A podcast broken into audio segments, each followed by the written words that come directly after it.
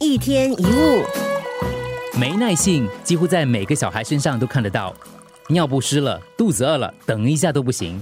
看到糖果就马上要吃，叫妈妈过来，妈妈就要马上出现，不然就大发脾气。积木排了一下子没有成功，就不想再排。遇到当下无法解决的事情，就会立刻想放弃。为什么他们没有耐心呢？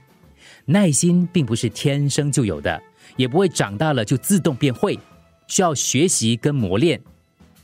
很多人个性急，上网速度变慢就变得不耐烦，电梯门一开就要强行先进去，完全不管有人要出去。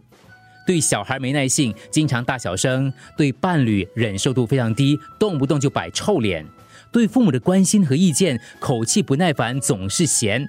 排队等稍微慢一些，交通堵塞就心浮气躁；遇到点挫折压力就会发火。你有问过自己吗？你自己的耐心足够吗？还是你自己也常常不耐烦？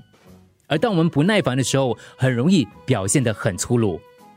一个没有耐心的人，容忍度也比较低，容易被激怒；而经常发怒的人，则会让身边的人不敢亲近你，关系变得很疏离。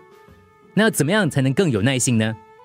耐心是一种心理素质，可以借由刻意的练习而大幅提升的。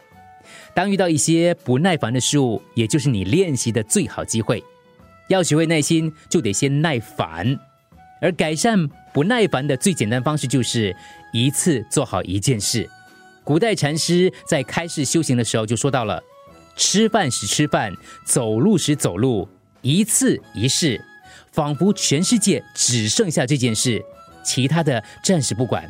而这件事做完之后，再做另一件。就可以提升耐性，还有增加效率。